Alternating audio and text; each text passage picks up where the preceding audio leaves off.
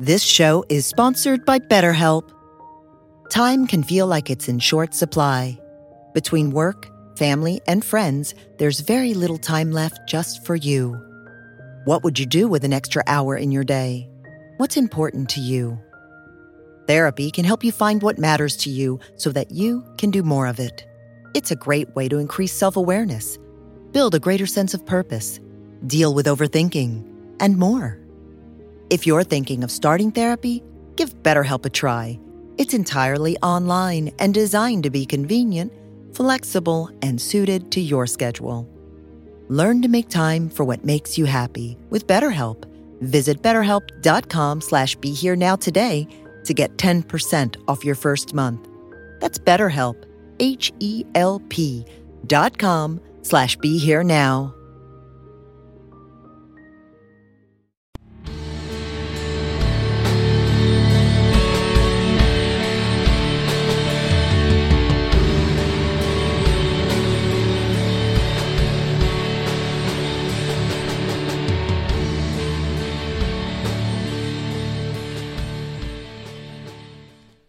Everyone. This is Chris Grosso with the Indie Spiritualist podcast, hosted by the Be Here Now Network.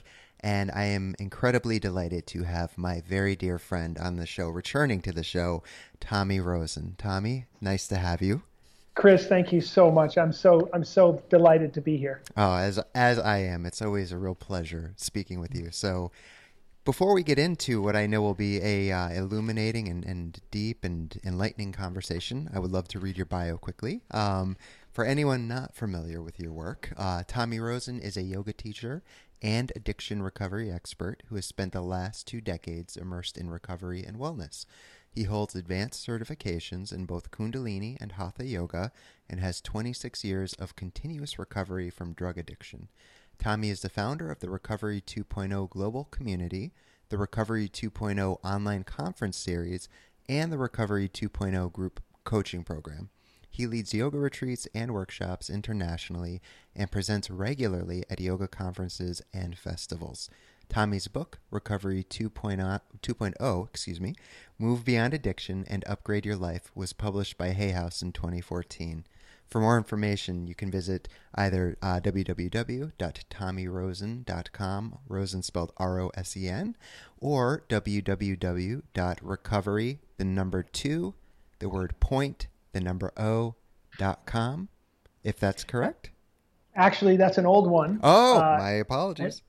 What's no, the no, I'm one? sorry, I didn't I didn't let you know. Uh, the new one is is a lot easier. It's just r20.com. And you know, I've been posting about the conference, and I should have known that just because I've been looking at that link.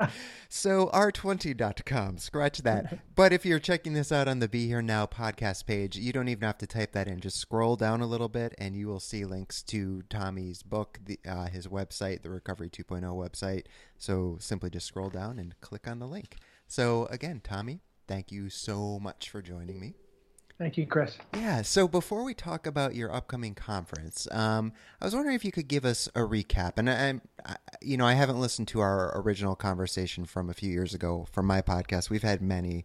You've been on mine. I've been on your show. So, but again, for anyone who might not be familiar with you and your work, if you don't mind, just giving us a recap of your own addiction experience and how you found your way into recovery. Because a lot of people that listen to the show are either in recovery or they're struggling, and not just with drugs and alcohol, as you know, um, life. You know, we're human beings. So, Yes, yeah. thank you so much. I, Absolutely. I, I love that question. Uh, so uh, I'm taking the a, a broad perspective on addiction Yeah. in my life. Uh, I'm including even in my own childhood and adolescence, I'm including my behaviors, which were, in retrospect, self harming behaviors, even uh, a- a painful relationship with food. Yeah. Even though I wasn't aware of it uh, at the time, uh, that, that was, I see now, a self harming behavior that also led to a, a certain kind of weakness in my mind body system that made me a really ripe candidate for addiction to take a hold in me Right. in, in bigger ways as I grew up. So, from that perspective, we can look at addiction as any behavior that we continue to do despite negative consequences coming into our life. If you feel a negative consequence once or twice or three times and then you learn from it, you're like, well, I, I prefer not to have that negative consequence come again. Uh, I'll change my behavior so that I create a different, more positive outcome for myself. Well, that's a normal, you know, that's a well-adjusted sort of way of being, and I've just really never been that way right. in my life. so, so you know, I much more was the guy who got a short-term gain from getting high off of sugar or high off of marijuana or high off of cocaine or high off of ultimately heroin or alcohol, but having to pay a bigger price than the gain that I was getting.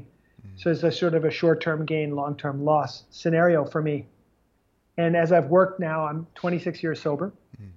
and I, I, worked with uh, literally thousands of people uh, in this last quarter century. And all addicts seem to have that approach that we're willing to do something in the short term, which brings some gratification or, or some perceived value in the short term, and we're willing to pay a bigger price in the long term. Yeah. We're just willing to do it. And maybe it's that we have a, a strange form of amnesia, that we forget our experiences and how painful they were, and we repeat those experiences. Or, or maybe we just don't feel that there's any other course of action that we could take to bring about a better outcome? Or maybe it's so hardwired into our brains and bodies that we've lost the ability to choose for ourselves and now we're stuck in a pattern. And I think all of those things maybe are potentially true for anyone who has struggled with an addiction of any kind. What what what do you think of that? I mean, as you're talking, I think we've discussed food um, in one of our very first conversations because sugar was very big for me. And as you say that, I'm thinking back to my childhood. And um, yes, it was, and I didn't have context around it, you know, because I was young. So I didn't really know what addiction was at that point yet. But, you know, as you're sharing, absolutely. Like I would get that high. And, you know, I'm a kid, so it's like a sugar high, but I loved that feeling and I ate to excess. And I wasn't obese as a child, but I definitely was bigger than most kids. I was also in sports. So that helped offset it. But later on, when my addiction really took hold, it wasn't just drugs and alcohol. It was many things, you know, food, sex, shopping. But the food, particularly, um, I that I definitely was obese. You know, pushing 300 pounds at one point in my life, and um, it's it's that like I don't think you use the words instant gratification, but you know, as addicts, just a quick story, actually. Another thing that just popped in my head really quick. Totally different situation, but it was instant gratification. And luckily, I caught myself yesterday. So I had a little downtime. I got my lip pierced about three months ago. When they pierce it, they have to put in a longer stud. And then after a few months, once your lip starts to heal, you get a smaller one put in. And so I have this little bead on it, um, which is a special bead, and I wanted to get one to match my nose ring. I go in, and the only one they had in my nose ring, I had two options. Either pay $20 and it takes 10 to 12 weeks for the speed to come in because it's special order in this size, or they had one that was almost similar in white gold. However, it would cost $120 or 130, sorry. So either pay the $20 and wait or get that instant gratification yesterday and pay the 130 because I want it aesthetically to be the same. I almost did it, Tommy. Almost did it, but I stopped. I took a couple of breaths and I'm like, you know, you'd be acting out if you did that. Like, I don't have $130 to spend on that. $20 and I will wait. And that's what I did. But, you know, these behaviors are still there. It's mm. like you said, any behavior um, resulting in negative consequences. So, anyways, yes. I, I love that you, you make that point. Thank, thank you. And I, expanding on what you just said, yeah. it's, it doesn't matter where you're at in your life, in, in my opinion. Yeah. I'm I'm 26 years. I'm still feeling all kinds of areas in, in my life where I have to still grow. Yeah. All kinds of thoughts come in and I'm like, where where did that thought come from? Like I'm not trying to think like that. Yeah, you know? Right. And and I guess, you know, the difference is especially uh, with meditation, is you understand that you don't have to act on all these thoughts. Yeah. They happen, and they're just thoughts, and and they actually do have less, much much less power over me than they used to have. Right. And yet, are there any behaviors in my life that, or thought processes in my life that I would still consider, you know, addictive on some level? Definitely. I'm still in my patterns. I'm upgrading all the time and tweaking all the time and working on it and bringing awareness to it all the time. But I'm also uh, so human and and so flawed and and and so happy to be exactly that uh, and not needing to be uh, any other thing. I, I, honest to God, I used to think that I really used to think subconsciously and, and later on consciously, I'm going to have to get this thing perfect. Yes. Yeah. And if I can get this thing perfect, then somehow, you know, everything will be okay. And of course, number one, everything, everything is already okay. We just don't perceive it mm. in such a way. Number one. Number two, uh, I'm never going to get it perfect. There is no perfect. That's just only you would. That could only come from your ego. Yeah. To even think a thought like that.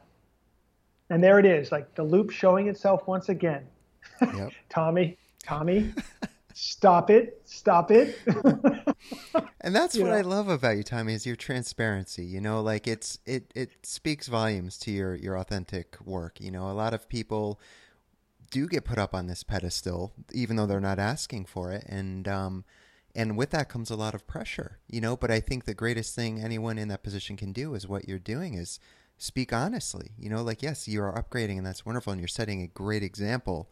But to me, the greatest example is that you're willing to say, I am still a flawed human being. You know, that's part of it. So that's the relatable part. I mean, of course, the recovery is relatable too, but we're fallible human beings. So, Tommy, are there any core recovery practices, regardless of the fellowship or recovering path an in- individual may take, that you think are necessary or at least very important for an individual to partake in in order to give themselves the best chance of long term sobriety?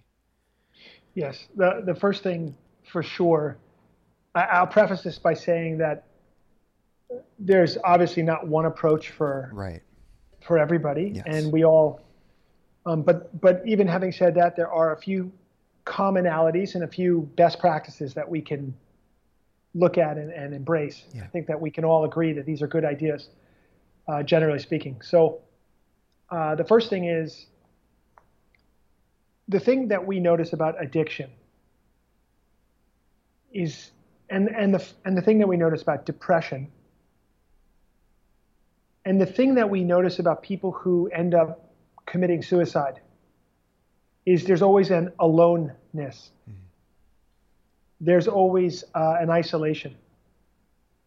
And people might think, well, what about an alcoholic who's out in the bar and is around plenty of people? I'd say it's very easy to be isolated in a bar. It's very easy to be isolated anywhere if you're stuck in your head in the disease of addiction. So, knowing this, one of the antidotes to addiction is going to have to be uh, uh, uh, an effort, a conscious effort made towards not being alone in the sense of stuck in here, in the head. That as troubling thoughts or difficult emotions arise, in the early going in particular, and, and really is a, is a good practice no matter where you're at in your recovery, is to communicate. It turns out that we actually need each other. Mm. Even today, I, I will not sit and I, I really mean this. I will not sit a half an hour in in in a, in a painful, troubling emotion mm-hmm. without at least bringing in a, a family member, uh, my wife, a teacher, a sponsor, uh, a mentor, mm-hmm. a guide of some kind. I'm I am on the phone. Here's what's come up for me. I don't want it to get momentum. I've seen what happens when I, I stay alone in that in that environment. Um, it gets momentum. Now, the one co- the one the one thing that has transformed for me is over the years I've developed an ability to sit with myself through discomfort. But that is a parallel practice to me reaching out mm. and connecting. I do both things. Yeah. I sit still in meditation and I look directly at it and I inquire, what is so painful for me here? Why is this difficult? Can I just be here for a little while? And I'm on the phone. Here's what's come up for me. Could you talk to me? Could you meet me for tea? I just want to run some ideas that are coming from my head by you and get some input. And it's not that I don't feel that I'm tapped in. I am tapped in. Yeah. That's why I call. That to me is called being tapped in. And I'm no longer in the mindset of, oh, I have to figure this out for myself. Hmm. Does, does that make sense? Perfect sense. I mean, and I appreciate how you said it's especially in newer recovery, but it, it you know, even if you have multiple years, it is vitally important. But yes, I mean, a hundred percent. And, and for me, I learned that the very hard way and have learned it again and again. It's, it's I think it's hard for a lot of people, regardless, to reach mm. out and be vulnerable in that way. But um, I'm also introverted, you know, by nature, so it makes it even tougher to do that. However, once I started doing that, wow, I you know honestly, I didn't really start doing that until about three or four years ago. Really reaching out to friends that I knew I could trust and opening up. I was always the one to listen. I was, you know, I was a hmm. listener, and I always had that feeling of I don't want to burden anyone with what I'm going mm. through. I, I'll listen to you all day, but I don't want to burden anyone else. Yet that's what I need to do in order, you know, mm. to not keep it stuck or stuffed in. And step work is great, you know, and, and all of that is part of it. But the everyday stuff, you know, so I talk with my sponsor and I get vulnerable. And then when I don't, and I, and that and other things that go along with that start receding a bit, that's what at least in my case, leads me into trouble. And I'm guessing a lot of listeners can relate to that who've experienced struggles with addiction and relapse. And, and again, not just drugs or alcohol, but any behaviors. Yes. Well, I, I can so relate to the, well, the whole thing that you just said makes total sense to me. And, and as I relate it to my personality and the way addiction plays itself out in my mind is I can be a real schemer. you know, and I've seen this. Sure I've seen this in myself, and and it is it's funny, you know, Chris. It's funny. It's funny that it is funny, but I actually think it's funny. Yeah. Like I really do. You yeah. Know? Like when I catch myself, or if I remember myself, you know, I'm in retrospect now, so I can look back and say, okay, that could have potentially ended my life. Yes. And there was a sincere danger there. But there's also something that I find so like, I'll give you an example. I'll just use this a gambling example because that's what came to my mind. But it just just substitute your addiction of choice. Sure. Uh, I came to a real bottom with gambling in my life. Incredibly painful. Mm. Just ruined myself financially, and uh, it's just so much shame and embarrassment and pain around it. Yeah.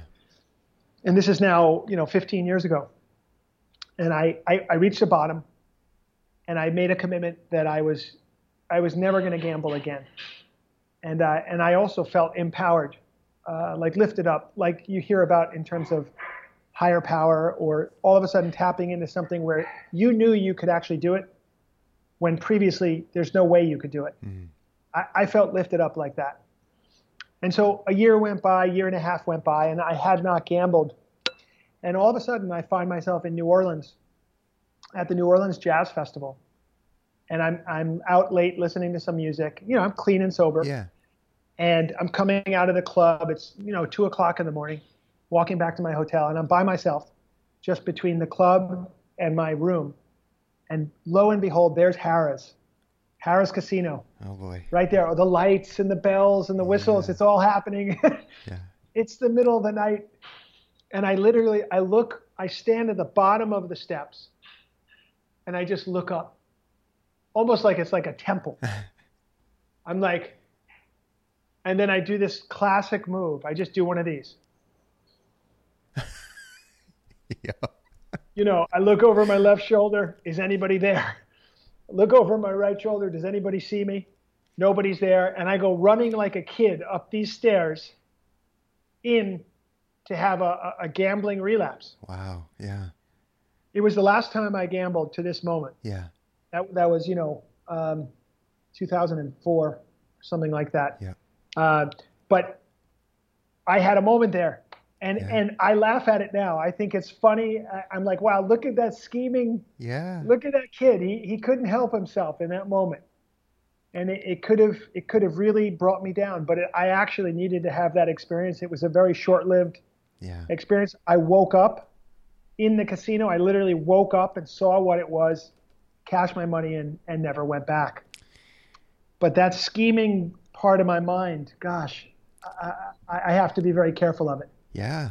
It makes me think of a quote I actually was just reading before we got on the call from Alan Watts, in which he says, Much of the secret of life consists in knowing how to laugh and also how to breathe. You know, two very important points, of course. Um, but, you know, that that's the thing is of course there will be things we've done in the past where maybe we aren't going to be able to laugh at it you know there are some things i've done that I, I know I can't laugh at. But the stuff like that, the scheming, that you know, and that's why I laughed. I'm I can relate, you know, as I'm sure many many listeners can relate. That's what we do, you know, or with with snacks, you know, like for me, there are still times where I struggle. Like I'm much better today, and every year or month or whatever, it gets better and better. But I will still have times where it's like a day and it's like you know they say cheat day or whatever because i am usually pretty good but maybe that cheat day turns into two days and then it's like uh-oh all right you need to stop like and and it's gotten better but now i can look back and i just kind of laugh because i think huh nobody's home right now nobody's gonna know if i have this whatever you know and it's just like you're so ridiculous but It's it's so human though. It's so it human. is. That's the thing. So it's okay. You know, I mean, at least I'm not, you know, waking up in a jail cell and lesser of Yes. evils, but, you know, Sure. learning to laugh and learning to breathe. Two Yes. two key points. So let's uh, let's talk about the Recovery 2.0 conference. Um, this is going to be it, it runs June 6th to June 10th. It's free, Yes. which it always is. Um, another thing I highly highly um, respect you for making this available to people across the world, uh, worldwide that are struggling. So. Can you tell me first of all a bit about if anyone's never checked out Recovery 2.0, the online conference, and then we'll also talk about in a little bit your book by the same title. Um, but what is what is the conference? Sure. We we began in 2013 uh, with with we actually launched with number one the conference, and the idea was to interview 25 different people for one hour, and these would be people uh, who were experts at recovery from addiction, uh, people who were therapists, social workers, counselors, people who were medical doctors, nutritionists. Uh, nutrition is really big for us, as, as it is for you. Yes, You know, yeah. we talk a lot about the importance of that. Uh, yoga and meditation teachers. And I would interview all these people, and we'd be talking really through the lens of addiction and recovery. Because for me, yoga, meditation, healthy diet, lifestyle uh, is, is really the joy, the joyful part of what we get to do in recovery. And those are great modalities and, and powerful practices to, to bring your life and your body and your mind where you really want to go. Right. So there was really just no information uh, about it. No one had connected these dots in a, in a public forum yet. So we, we began uh, in 2013, and now we did two a year, every year until now, and now we're coming up on number 10. Uh, and and it's, it's very exciting. Uh, so we've done 250 hours of interviews. Wow. Uh, I've gotten to speak to some extraordinary people. Uh, and people have, you know, in, in all the five years of asking people if they would do it, I only got one no Wow. the whole time. Now, I, I never asked Barack Obama if he'd come and talk about addiction, and I never asked, you know, uh, Russell Brand or Sure. uh, A-list artists that might be more difficult to get to. But the point is, everybody was willing to share their expertise, to share their understanding of addiction as it related to their particular field. Right. Why is this so important? Because what most people have heard about addiction, I feel is incorrect. Mm-hmm. Even now, I still hear so-called experts speak on addiction out in the press and out in the, you know, these leaders of our society who still, I feel, very misunderstand addiction terribly. So I, I want to pause right there and see if you can elaborate a little bit. We'll come right back to this, but I would love to just because sure. I think that's a very important point, and I am starting to see more people um, share that viewpoint. I don't know specifically yes. if what you're about to say would be what they would say, but I would love to hear you just elaborate on that point a little further. I, I, so I'm so delighted to elaborate there. Thanks. Okay, so if you look at our society today, there are basically three ways you can get sober or get help in getting sober. Yeah. One is to check into a treatment center. Now, in order to do that, you have to either have very good insurance mm-hmm. Or you have to come from a, a wealthy family. Mm. Uh, treatment, inpatient treatment, is not available to most people in our country. Right. Uh, so there's a very small amount of people in our country who need help that could actually get help in that way. Yeah. That's one of the ways. There are 14,500 inpatient treatment centers in the United States today, uh, give or take. And of those 14,500, very few of them, in my opinion, are doing great work, have great counselors with great experience and, and a fair amount of scholarship and study and experience behind them. Mm. So even if you went to many of these places, the outcomes might not be so great, and we can look more deeply at why that is. Sure. So, so the one of the things that that we have is inpatient treatment, and it's not working so well. There's also outpatient treatment, where you need to stay at home for whatever reason, and you can go to an outpatient facility three or four hours a day, five days a week, yeah. and you can work on on recovery and, and stay and people get sober, you know, through that method as well. Yeah. Um, there are, are, again the same similar challenges uh, in outpatient facilities as we see in inpatient facilities, but that's one of the things. Yeah. Next, you have on the other end of the spectrum in terms of cost, you have 12-step programs. Mm-hmm. So people have walked in off the street into Alcoholics Anonymous meetings, Narcotics Anonymous meetings, all the other anonymous meetings, and people have surrendered, asked for help, worked the steps, found a sponsor, and been able to turn their life around. That we have seen that. That is possible. Yeah. But the 12 steps are so incredibly misunderstood. Hmm. The power of the 12 steps and what's what's in the program is so misunderstood. Mm. The barrier to entry for someone to choose to go there is so huge that you would only go there if you were desperate or if somebody forced you to go there. Mm-hmm. Now, once you go there, if you benefit from it as I have, and you get to be around some great people there as I did, uh, then you realize, oh, there's really something here that works. I had no idea. And I didn't want to be a part of it uh, from the outside looking in. Sure. Because I didn't know what it was. And once I really understood what it was, then I could understand what works about this program and what doesn't? Mm-hmm. Where are its challenges? I could have a, you know, based on my experience, I could make a, uh, an educated uh, assessment of, of, of, of, that program. So that's the 2nd and that's free, of course. So that's that's an incredible thing, and and it's also ubiquitous. Yeah. You can find meetings almost everywhere. Yes.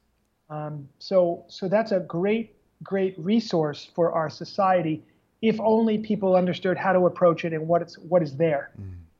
And then there's religious overtones uh, and, and problematic uh, concepts there about God and, and yeah. higher power. And oh God, it's so thick and so difficult. It's so hard to explain to somebody, especially especially people like us who have religious prejudice. Sure. Uh, it's gonna be very difficult to just embrace that again, unless you were desperate or you were forced to go there if you had nowhere else to go. So that's the second thing. And then the third thing we have in our society is therapy. So you go to a therapist's office. Hopefully, they understand addiction, they understand how to help you with your core issues. And they, over time, work with you and help you to resolve your addiction problem. And very often they will refer you to 12 step programs. Right. Though not always. So sometimes people will find their way to a 12 step program because their therapist, with whom they've developed trust, now says, listen, please just give this a chance. This will help you. Now, it's not to say there aren't other programs that exist other than the 12 steps. It's just that they're the most widespread and and have actually had the most success uh, despite all these challenges and barriers to entry. Right. So there you are. That's a snapshot of recovery in 2018. now you ask yourself, what do we do?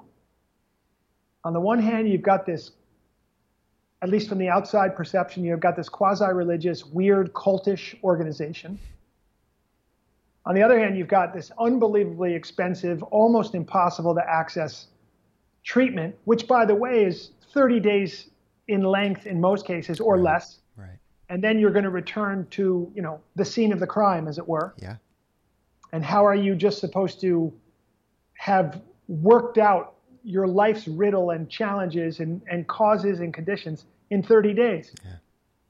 So our treatment, our treatment philosophy, the way we've decided to approach addiction in our world is we'll front load it. You'll go to an immersive experience and in a safe place with counseling and peer support and, and you know in the best of situations you got great support around you for 30 days you make some progress and maybe that's enough but for most people it isn't right so you know we haven't sorted out uh, an effective method an effective way to communicate and to inspire a person into recovery.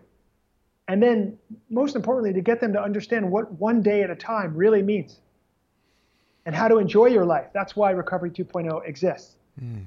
Is we need you to enjoy your life. Otherwise, you'll always be vulnerable to relapse. You'll always be vulnerable to, you know, that thought of, well, this isn't very much fun, so maybe I go back to that other behavior. At least then I get that short-term release I used to get. Yeah and and that's such a, an important point you know for those that get clean versus those who are recovering you know because more times than not the person that's clean is clean and that's great but they're not filling that void or you know whatever it is that that substance or behavior they're not replacing it with something else and as you said that could look like a number of different things so to enjoy your life. And that's what recovery does. And recovery 2.0 does that. Um, and, you know, just before we circle back around to recovery 2.0, um, you said, you know, one day at a time. And people don't understand, you know, really, or some people don't really know what that means or the true meaning. What does it mean for you, one day at a time? It's, first of all, it's universal to the human race. Mm. We live one day at a time Yeah. our bodies are on a 24 hour clock. So we have to go to bed at night. Yeah. We have to eat food each day. We have to drink water. We have to eliminate waste. We have to connect and love. We have to do something meaningful, purposeful in our life. These are these are things that everybody has to do in order to have a fulfilled life. Yeah. One day at a time means I I understand my life in today. It doesn't mean that we're not like making a plan, you know, for, you know, you have children and you're trying to figure out, you know, you know, how to get them to soccer practice on Friday and then they're having a sleepover on Saturday morning and you got to course you're going to figure those logistical things out. But the way that you approach life is your presence, your your awareness is of the present moment and this day here. For people in early recovery, that might mean I'm not worried about whether I'm going to use or not tomorrow. I'm only worried and addressing not using today. Mm-hmm. because I know if I just go to bed tonight, that's a successful day if I didn't use or pick up in any way. When you've been sober for a while, your life will naturally get a little bit bigger and responsibilities will grow and one day at a time might mean well I'm I'm approaching the things that I need to approach today. I have presence, awareness, and efforts are being spent on doing the next right thing and and chipping away at, at the things that I feel that I need to do today. I'm, I'm also one day at a time, and this is very important. This is not for people just in recovery. Yeah. It's for everybody. But people in recovery, if they do this, will strengthen their recovery and therefore decrease the likelihood of relapse. Yeah. So, morning practice, what we call sadhana practice, bringing certain meditative and yogic practices into your life will heal the body, will heal and calm the mind, will make you more available to life, to everything that you really desire. Little by little, uh, it will blossom for you.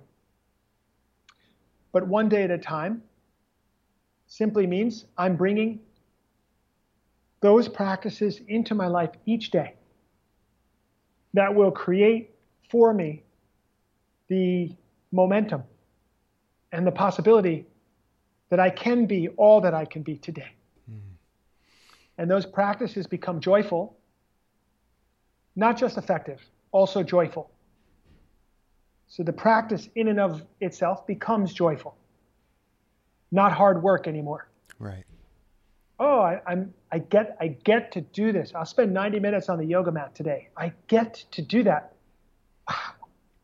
And and that is a joyful time and it strengthens everything. Yeah. Now the doors are opening, possibilities are presenting that you could never have seen otherwise. That's really one day at a time. This is why I don't want to end on that negative note of saying, you know, the snapshot of recovery in our country is that we're not doing it well. Yeah. Well, we're not we're not doing it well. But we can do it well. Yeah.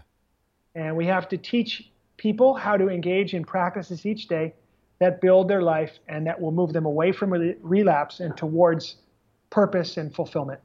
Yeah, absolutely. I love that point. I, you know, as you're speaking, it reminded me when I first started running uh, over 10 years ago now, and I hated it. You know, I forced myself. I started with half a mile and I was dying, you know, and then that half mile became a mile and then two and then five, eight, ten, twelve. And, you know, two, three, five, six months into it, I don't remember because it was so long ago, but just like you said, it shifted and it was a new ingrained pattern in my life. And I saw the mental, emotional, physical, and spiritual benefits from running in my life. And so it shifted from, oh, I have to go running to just like you said, I get to go running today. Now, that said, of course, there are still days where it's like, oh, I don't really want to run, but right. I know I should. Um, right. Just like sitting on the cushion or, or yoga, you know, it's there. We're human, you know, and of course there will be those days. But yeah, if I go more than a couple of days without running, I feel off kilter, you know, and mm-hmm. so um, I it's a blessing that I have the legs to go running, that I am healthy enough to go running, you know, that I'm mm. alive and able to experience that. So I, am I'm, I'm glad you brought that point up. It's so important. Yes. It, it's everything with time. It, it gets easier and uh, more enjoyable. And if it doesn't, then maybe look at something else. Yes. So coming back to the conference, um, again, just to remind people, there will be a link to it, but it runs free. Can't emphasize that enough. From June 6th to June 10th. Um, so you've been doing it for 10 years now, and I know, and I appreciate you giving us an explanation. Five. Of, or five, five I'm years, sorry, five ten, years, 10th anniversary. Comes. Pardon me. Yes. Right. Yes. So in that time, for you personally, over these 10 conferences, you know, 250 hours of conversations, you've spoken with world-renowned and celebrated teachers and therapists and, um, you know, just everything across the board that falls under the well health or well-being, you know, umbrella, for lack of you know different phrases coming to mind. But can you tell me about some of your own personal big takeaways from in that time? Um, whether you care to name or not name whomever it was from, but What insights have you personally experienced over the course of these, you know, just deep and insightful conversations? Yes. Uh, I have now interviewed Dr. Gabor Mate, for example, 10 times. Amazing. Yep. And uh, he implanted in my mind uh, the concept of trauma being at the base of the problem, mm-hmm. which completely resonates. And he, he really helped me to expand my understanding of addiction uh, uh, in many ways. So that, that would be an important takeaway. Sometimes people say to me, you know, can I really like, what really can, can watching video and interviews do for me? Mm. I'm like, well, it could do everything. Yeah. It could do everything if you open your mind and heart to it. You're, you're about to learn something very important.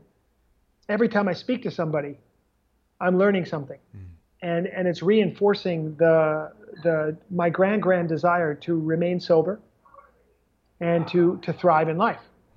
Um, there's a great teaching I got uh, from interviewing Anand Mehrotra. Anand is an Indian teacher, uh, Eastern, coming from the Eastern philosophy, you know, perspective. Yeah. I'm um, really coming from a, a very broad, incredible perspective. And he and he said, listen,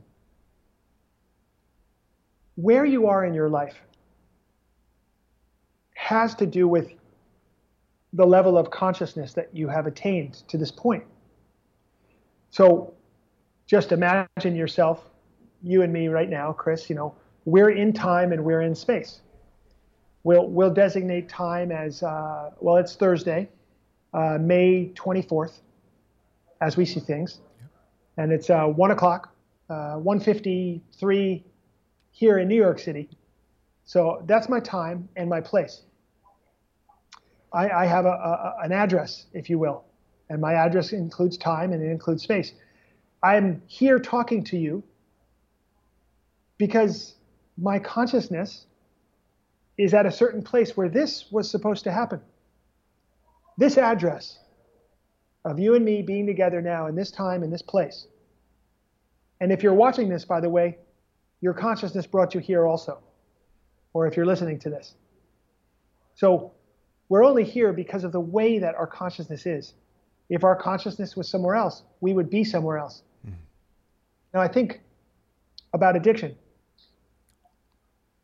In addiction, in active addiction, my consciousness was in a kind of a place where I ended up in certain kinds of environments and certain kinds of behaviors at certain kinds of time. In recovery, remarkably, I don't seem to ever end up at the crack house. I just don't. It's it never happens. Why not? Or you could say, oh well, Tommy, you don't you don't go there. it's like, well, of course I don't go there, right. But I don't go there because my consciousness is different than it used to be, because I used to go there. So, Anand was giving us a great teaching and saying, here's the good news. You can change your consciousness. Mm-hmm. And there's a practice that does it called yoga. And if you engage in that practice, and that ultimately leads to meditation, you have the ability to change your consciousness. You will deliver yourself to new addresses in time and space, and those new addresses will be uh, appropriate for that new level of consciousness that you've attained. Well, that might be very heady stuff for some people, but for me, that hit home. Sure. And I was like, wow, okay, the problem of addiction is a problem of consciousness. Change your consciousness, and you'll you'll be able to move out of addiction. How do you change consciousness? Through the practice of yoga. Are the 12 steps a practice of yoga? Of course they are. Yeah, sure. Sure. It's a it's moving from darkness into light or creating union. That's yoga. You know, so wow, I didn't know that. All I have to do is change my consciousness and do work each day that will help me do that and I'll be able to stay, uh, I mean this literally, high, mm-hmm. In, in a higher consciousness. When I used to smoke pot to get high or, or take psychedelics to get high, first of all, it was temporary. Yes. Second of all, I had a lot of trouble integrating it into my normal life when I wasn't high. So there was a, a, a vacillation and it was painful for me. I didn't like the come down. Yeah. I just wanted to stay high, but I couldn't do it through those means. And believe me, I tried. you and me both. yeah. yeah. Yeah. So, so here's a solution that's sustainable, integratable, uh, that, that you can bring into your life, implement, and, and it never ends. Yeah. You can keep doing this work to the rest of your life, and then you will have reached your destiny for this lifetime. And what else would you like to do? Mm. You know? I love that. It reminds me of um, when Maharaji told Ram Dass he was speaking to him about psychedelics, you know, and he was saying they came to the West because we are a very materialistic society when they came back in the 60s, and um, that's what people needed at that point here. And not everybody, of course, but he made a very important point to Ram Dass that sure, psychedelics will get you in the room and you can see the face of Christ potentially but if you're going in by that means, you are always going to have to leave the room. Just like you said, there's that come down. It's a temporary fix to get high. And his point was that you can enter the room of Christ and not have to leave. And you know, he was just using Christ as an example. You can replace that with whatever you believe, Buddha mind, Brahman, etc. Um, so yeah, that's that's a really great point. And also, I appreciate that you said the 12 steps are a form of yoga because they're, even though yoga obviously has blown up in the West, a lot hmm. of people still have the misperception that yoga is asana, you know, the form of posturing, and that's what yoga is. And of course that is, but it's only one of the parts, not thinking about bhakti or karma, you know, and the other the other limbs of, of yoga. So um, I'm glad you brought that up, and I mean that's a whole mm. nother podcast. So don't want to go too yes. deep into that, but it's it's something I try to remember people of. You know, the the posturing is wonderful, but there is other forms of yoga as well, and people often are performing yoga and don't even recognize it. So it's uh it's pretty it's fun to help illuminate that aspect for them. Yeah. So, you know, I wanted to also talk about before we run out of time. We still got a little bit of time, about 15 minutes, but I wanted to talk to you about the membership community, um, which I, I, love that you offer this. Um, it's basically another um, it's it's a membership community in which you or another expert offer live weekly webinars uh, as well as housing all of the past conferences or conference videos from recovery 2.0 yoga and meditation practices and other resources so you know, it's just a really great way that people can stay plugged in and develop new perspectives and transformative routines year round. So I was wondering if you could talk a little bit about the mission of that, you know, collection of resources and the intention for addressing um, addiction from a vast holistic perspective. Yes. On the on the one hand, we want to create a place, one place where people could go to access a library of teachings about recovery. Yeah. So we've created that, and we'll grow we'll grow that library for the rest of our lives. Yeah. So that will con- continually add to that. Um, in addition to that, we wanted to bring together a group of people um, through various means. One you mentioned on Monday nights, we do a weekly live presentation every week of the year. So that's 52 Mondays of the year. Mm-hmm. You can participate in a members only, you know, broadcast. Yep and there's a, a, very powerful and engaging chat feature on the on the on the uh, the technology that we use. So people are connecting with each other on a Monday night throughout the year. It's a new routine. Mm-hmm. So it reinforces a positive aspect of your life and recovery every Monday night. So right there, you've got something very powerful in the community. Yeah. Uh, people also connect on a private Facebook page that is unique for our members only. Mm-hmm. So it's a closed page. You have to be a member of the community to access that page. And it's one of the most engaged pages I, have ever seen, truly. Like wow. the way people support each other and connect with each other and meet each other and get to know each other in the real world, offline. It's just it's just very thrilling. Awesome. So we, we, we facilitate that that process as well. Beyond that, I, I two more things. Yeah. Morning, morning practice. I, I encourage people to adopt a morning practice into their life. It just simply changes everything. And so we have many morning practices that people can choose from, and they can just open the computer and just do these practices along with me. Mm. And there are short practices of 10 or 15 minutes, leading all the way up to hour long practices, depending on the time that you have and what you want right. to achieve. And then the last the last piece of it is uh, the yoga and meditation classes and instruction that's there will help a person to move forward and to get you know access these tools and bring bring it into their life more. It's wonderful. And how do people become a part of this community? Um, mm. Is there a specific website that they can learn more about? Is it linked on r20.com? It is. It is just r20.com. Okay.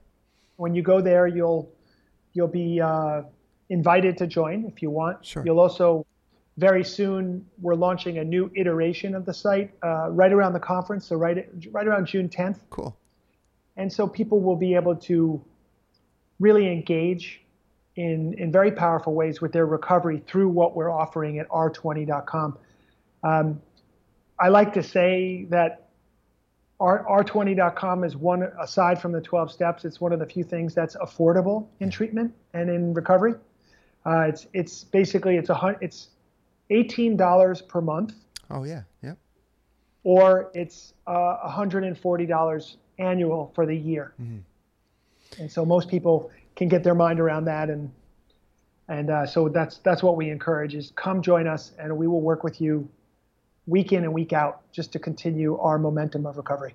Beautiful, very uh, very important offering. That's great. So r20.com. Yeah, thank you for for creating that. So you know we've talked about the importance of practice. Um, you also mentioned, of course, interviews are everything. They're great. Like you, you learn so much, and they help shift. If you're open to it, they can shift our perspectives, or we have little insights and things we can take into meditation and explore further, or journal, or whatever the case may be. But the actual practice itself, you know, in my life, is where the rubber really meets the road. Um, it's where you know, we take these things we're discussing and then implement them into our lives. So I'm wondering if there is, say, someone is brand new, they're listening to this, they haven't, maybe they've dabbled a little meditation or yoga, but, you know, very, very new. Maybe they're toying with the idea of, okay, I have a problem, I, I should probably get help, um, whatever the case may be. Is there a very basic, simple practice that you could share that someone can literally do today to start hmm. implementing in their life to again no matter how small make a shift you know start putting that next best foot forward sure well there there are so many of course uh, and uh, but but if you wanted to take it right out of this podcast and not have to look anywhere else yep. uh, the the basic place that i would always begin is with the breath mm. and so just come sitting up nice and tall and uh, if you're in a chair or on a couch, sit up in such a way that your spine is straight and it's not against the couch or against the back of the chair, but you're actually sitting tall. And uh, allow your eyes to close. If you're sitting on the floor cross legged, that's certainly fine too. But you want to be comfortable, relatively comfortable. You close the eyes. And the, the only instruction is this just inhale deeply in through the nose and exhale deeply through the nose.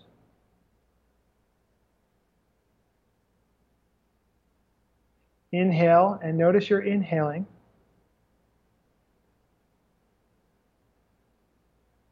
Exhale and notice you're exhaling.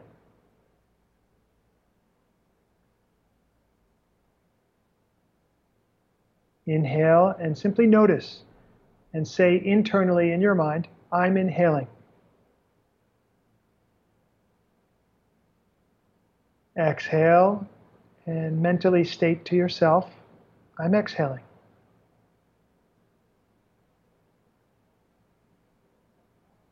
Deep inhale.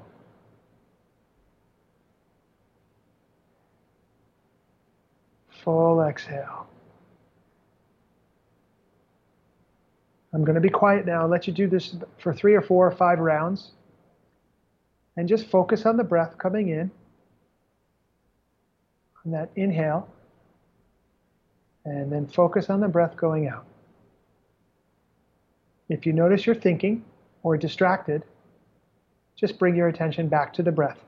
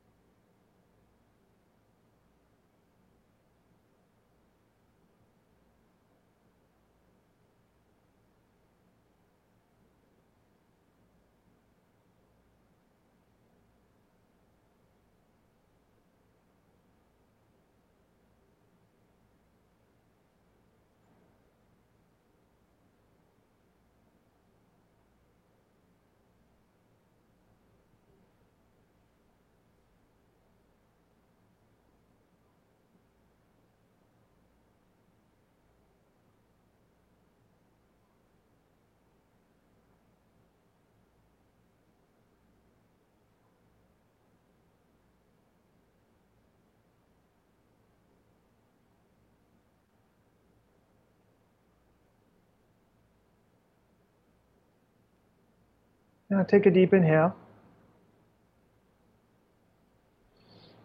Pause the breath for just a few seconds. And exhale. Allow the eyes to come open gently. Good. Now, it's, it's a simple, accessible meditation that anybody can do. Hmm. Try three minutes or five minutes at first, maybe 10 or 11 minutes, you build it up. Ultimately, maybe 20 minutes. See, see what that feels like to just sit in very gentle awareness of the breath. Obviously, thoughts will come in, and you'll be pulled away from your attention on the breath to these thoughts. The exercise is not to not to try to not think. We're all going to think, and thoughts will come. The mind will just create thoughts. It's what it does. The exercise is just to catch yourself thinking, and then return your awareness. Return your awareness to the breath. Catch yourself thinking, return again. No analysis, no judgment, just being there, simply just being there. And that's that's a, a wonderful, powerful beginning practice, and you can get far mm. with a commitment to that practice alone. You can get very, very far. So I love yeah. that. Um, any breath practice, you know, is so vital. Thank you, first of all, very much for sharing that. Um, sure. But the beautiful thing about breath work is that one, it's we have access to it at all times. Two, it's completely free. Can't argue with that.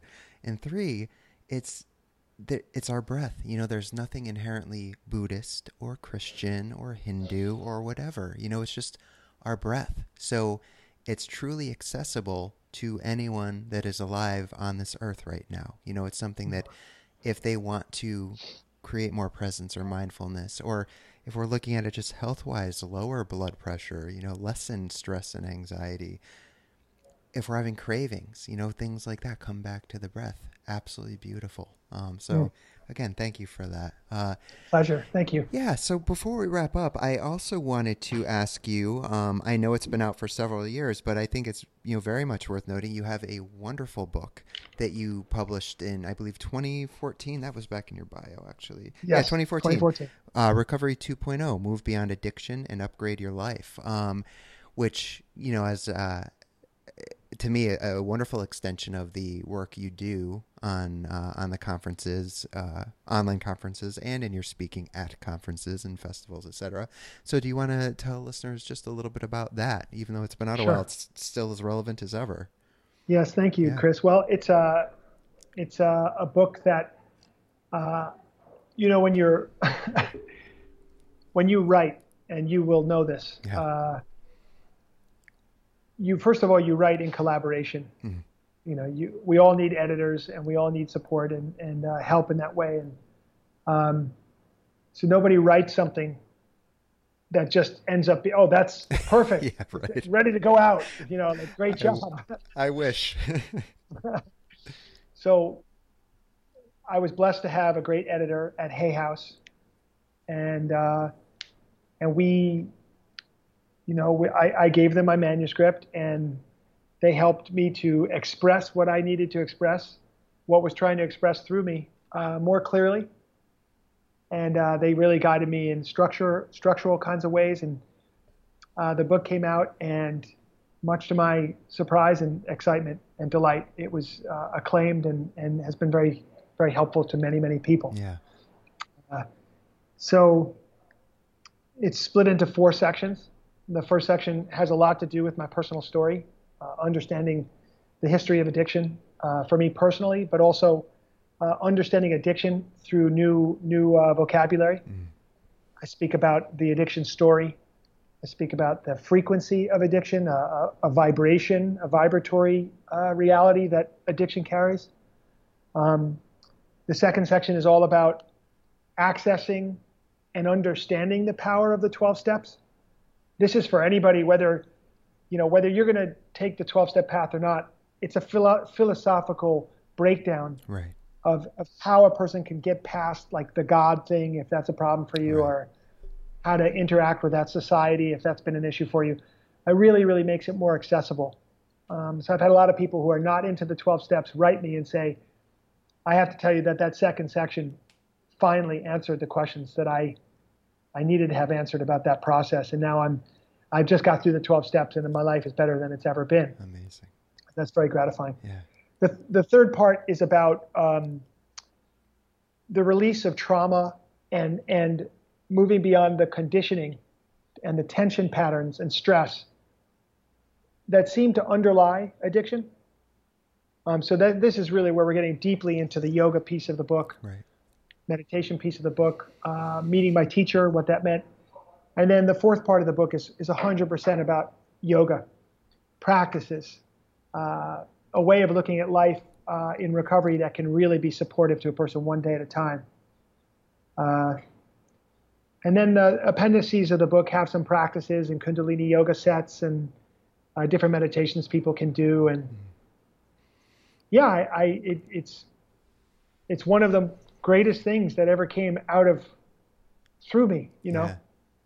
Um, so I'm I'm so delighted with how it worked out. And every time someone comes or writes me and says, you know, your book changed it all for me, that that that blows my mind Yeah. and keeps me going. Humbling yet um, well deserved. I, I, I, that's wonderful. Well, Thanks, yeah, thank you. Thank you for all of the work that you have done and continue to do, and um, the lives you are helping to change, and the wonderful people you bring together for the conferences. Before we wrap up, I would love to give you the last word. If there's anything we didn't discuss that you wanted to talk about, or I know upcoming events, you have Kripalu next week. I don't think this will air in time, unfortunately, for that, but anything else, you know, floor is yours, whatever you'd like to leave us with. Uh, I'll leave you with this. Uh, everybody's a beginner to their next step. Everybody also wants to get to their next step. so that puts us all in the same place.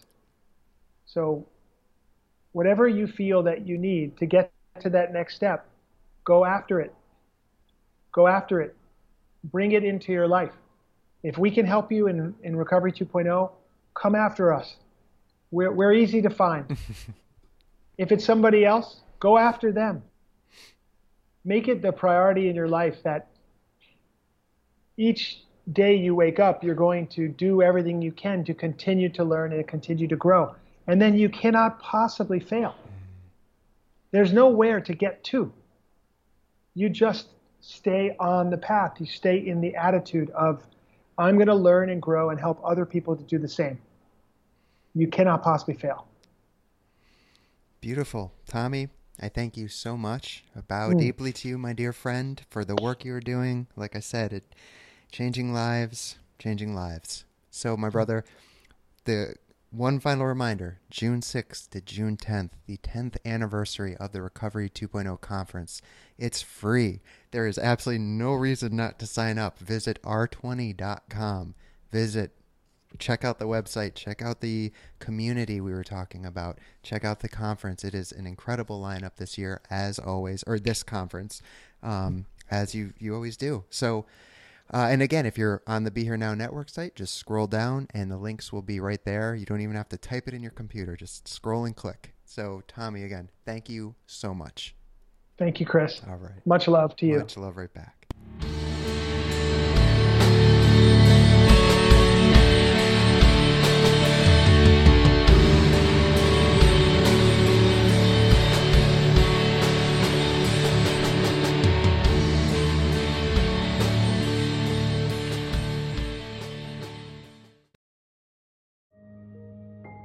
This show is sponsored by BetterHelp. Time can feel like it's in short supply. Between work, family, and friends, there's very little time left just for you. What would you do with an extra hour in your day? What's important to you? Therapy can help you find what matters to you so that you can do more of it. It's a great way to increase self awareness, build a greater sense of purpose, deal with overthinking, and more. If you're thinking of starting therapy, give BetterHelp a try. It's entirely online and designed to be convenient, flexible, and suited to your schedule. Learn to make time for what makes you happy with BetterHelp. Visit betterhelp.com slash be here now today to get 10% off your first month.